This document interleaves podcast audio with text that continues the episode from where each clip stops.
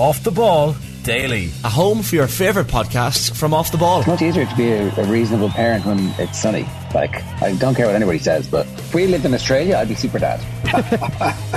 Subscribe to the Off the Ball Daily podcast feed right now. OTB AM with Gillette Labs. Get the ultimate shave or your money back. Neon Night Edition available now. Some of these critics, these pundits. I absolutely adore them lads. I have unbelievable time for them, but they're, they're a great bunch, but it's not acceptable. They like to play the hard man when, when they're on it. It's not very pleasant when you're trying to manage a team. All you're looking for is a bit of civility and a bit of decency, but they just dismiss you like, like you, you know, you have nothing to do with the bloody occasion. All right, 20 past nine. You heard it in the ads there. Will, welcome, by the way. Good morning to you.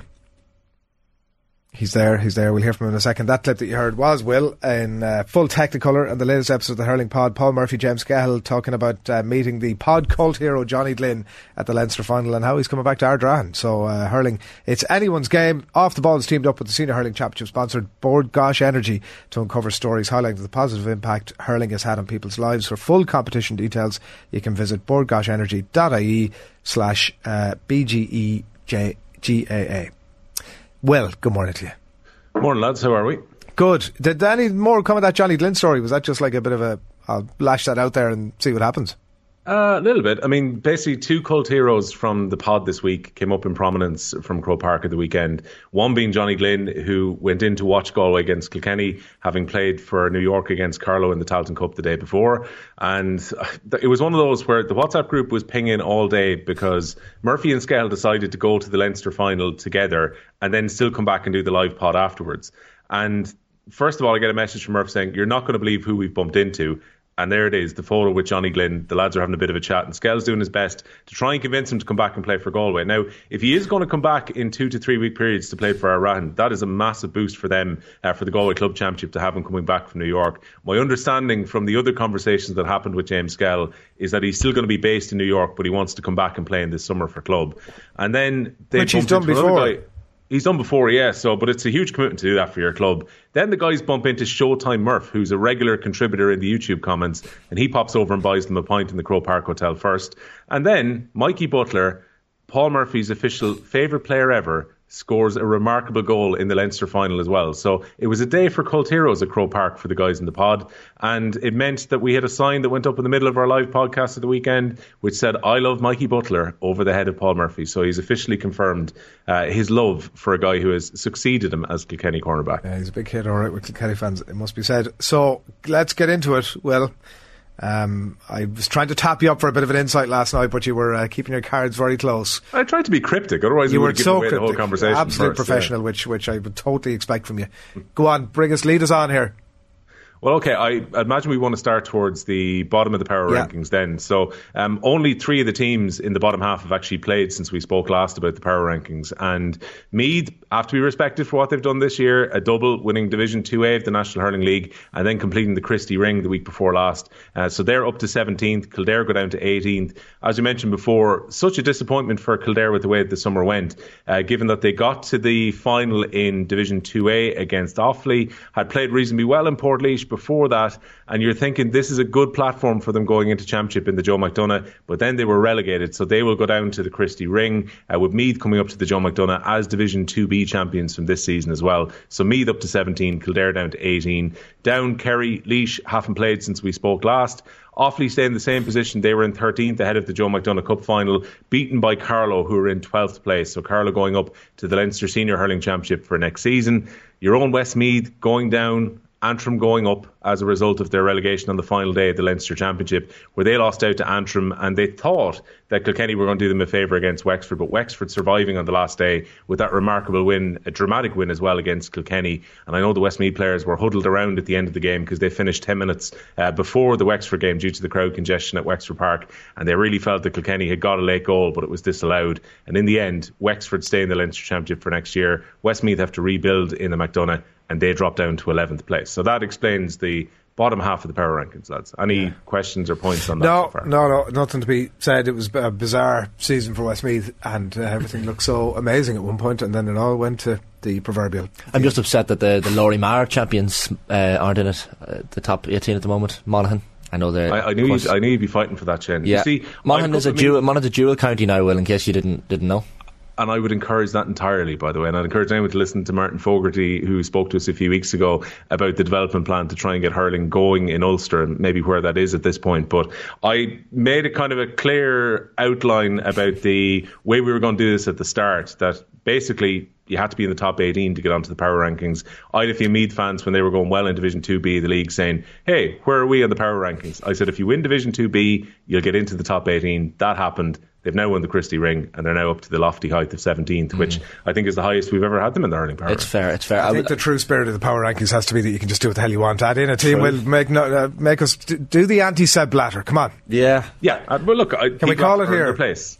If if Monaghan can get themselves up into the Joe McDonagh, or if they get into the top two flights in the league, I promise you, Shane, that we will have Monaghan inside the hurling power rankings that's a at that point. Uh, C. Bracken has been in touch saying should be interesting where the chips fall now in the top six in the power rankings. Reckon they'll stay the same. Well, we shall uh, we shall get there. C. Bracken, you hold your hold your horses just a second. We can just throw up that last uh, screen that we were looking at there because I think it had yeah. So this takes us up to seven. Will so there's a couple of changes.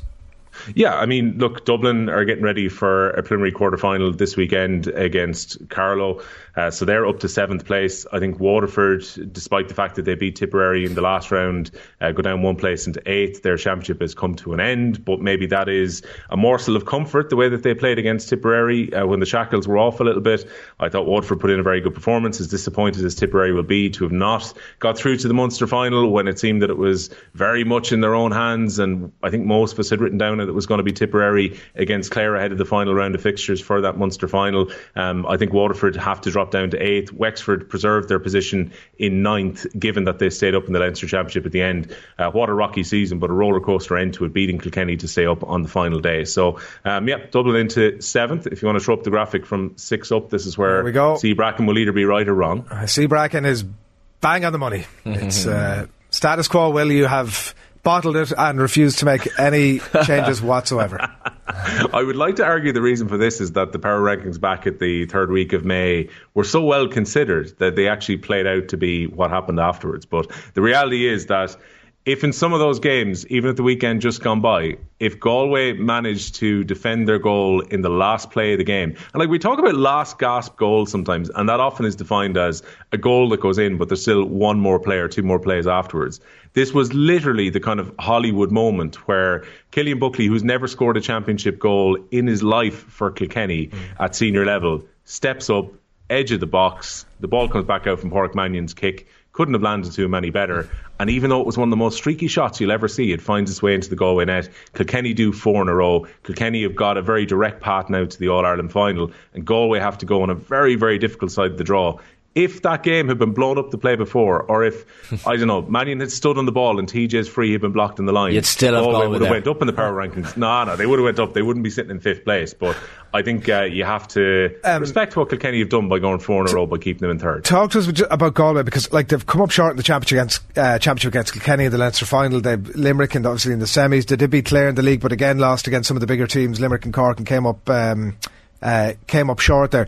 Do like there's an expectation, obviously, with Galway that they're in the top two, three teams in the country, but are they starting to have enough of a bank of results, bad results, against the bigger teams to suggest that there's something amiss here?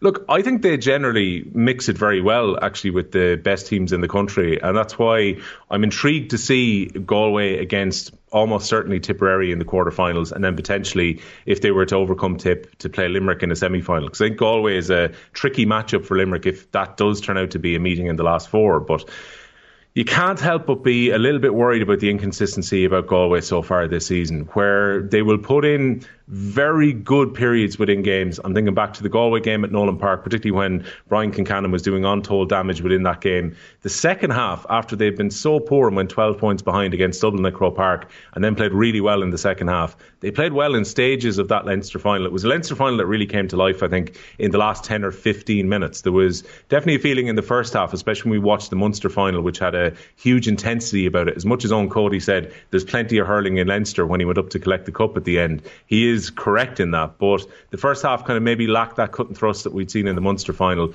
But they went hammer and tongs in the last 15, 20 minutes. And Galway showed that they're right up there with Kilkenny. They obviously drew in the uh, group stages of the championship as well. So when Galway are on it, Galway are right up there with the very, very top teams. It's just this year, I don't think we've quite seen them come to form, and they will have to be at their very best if they're to win their next couple of games uh, to get to an All Ireland final. The difference could be huge between that goal going in. Like, quite aside from the Bob O'Keeffe going back to Kilkenny, the big difference here is that Galway's path to the final is now incredibly difficult if they have to beat Tipperary and Limerick just to get to an All Ireland final, compared to being on the other side with four weeks off. There is plenty hurling in, in Leinster's own Cody says, Well, Um, am I right in saying you're putting more of a weight on the Munster Championship, given there could be an argument to swap Tipperary and Galway in fourth and fifth? Um, I guess you're waiting and you know see what happens in that uh, expected quarter final between Galway and Tip, but could there been, have been an argument to have Galway up in fourth? Yeah, look, there is definitely an argument for it. I, mean, I kind of understand where Jackie Tyrrell is coming from. He said earlier this week that he thinks Tipperary are probably the team to watch from here on out, as even you know outsiders to lift the McCarthy, whatever about uh, getting into an All Ireland semi final when they take on Galway in a couple of weeks' time. So I think Tipperary did very, very little wrong in the Munster Championship. They were good throughout the league as well, and then the Waterford performance was the one that let them down. I look at the team that they've named uh, this morning ahead of the Offaly game tomorrow. They're going strong. Jason Forde is back in the team big boost for them to have Gearóid O'Connor back fit enough to be on the bench. Uh, they look like they've got that bit of depth about them in their panel, uh, which maybe they didn't have a few weeks ago with the injuries that they'd picked up.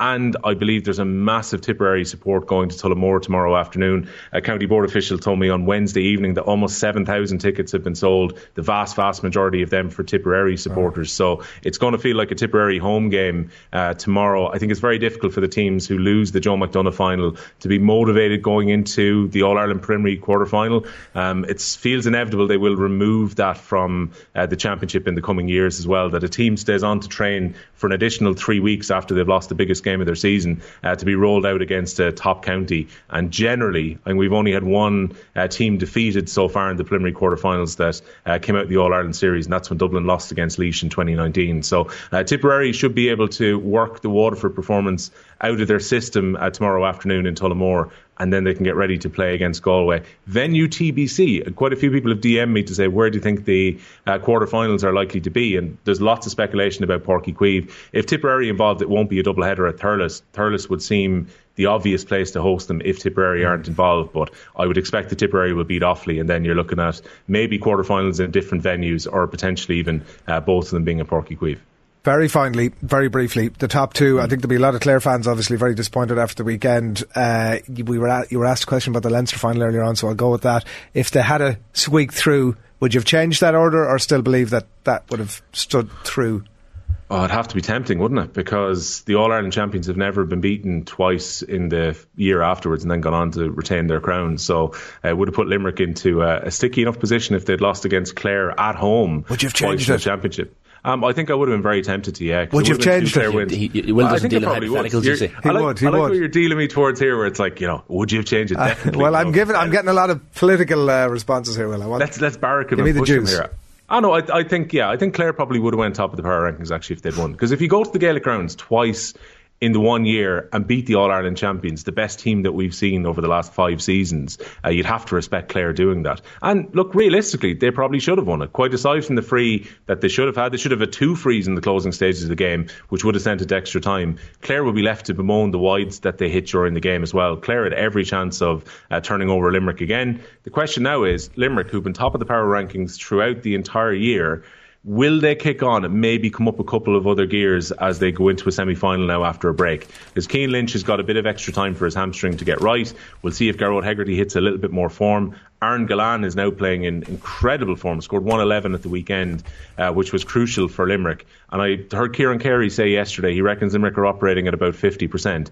It's scary if they can add an extra 50% onto what they're doing now because yeah. the record in finals, Adrian, is disgustingly good. Yeah. They've played 12 finals under John Kiely, They've won all 12 of them. So generally, when Limerick get to the business end of a championship, uh, they have what it takes to turn that into silverware.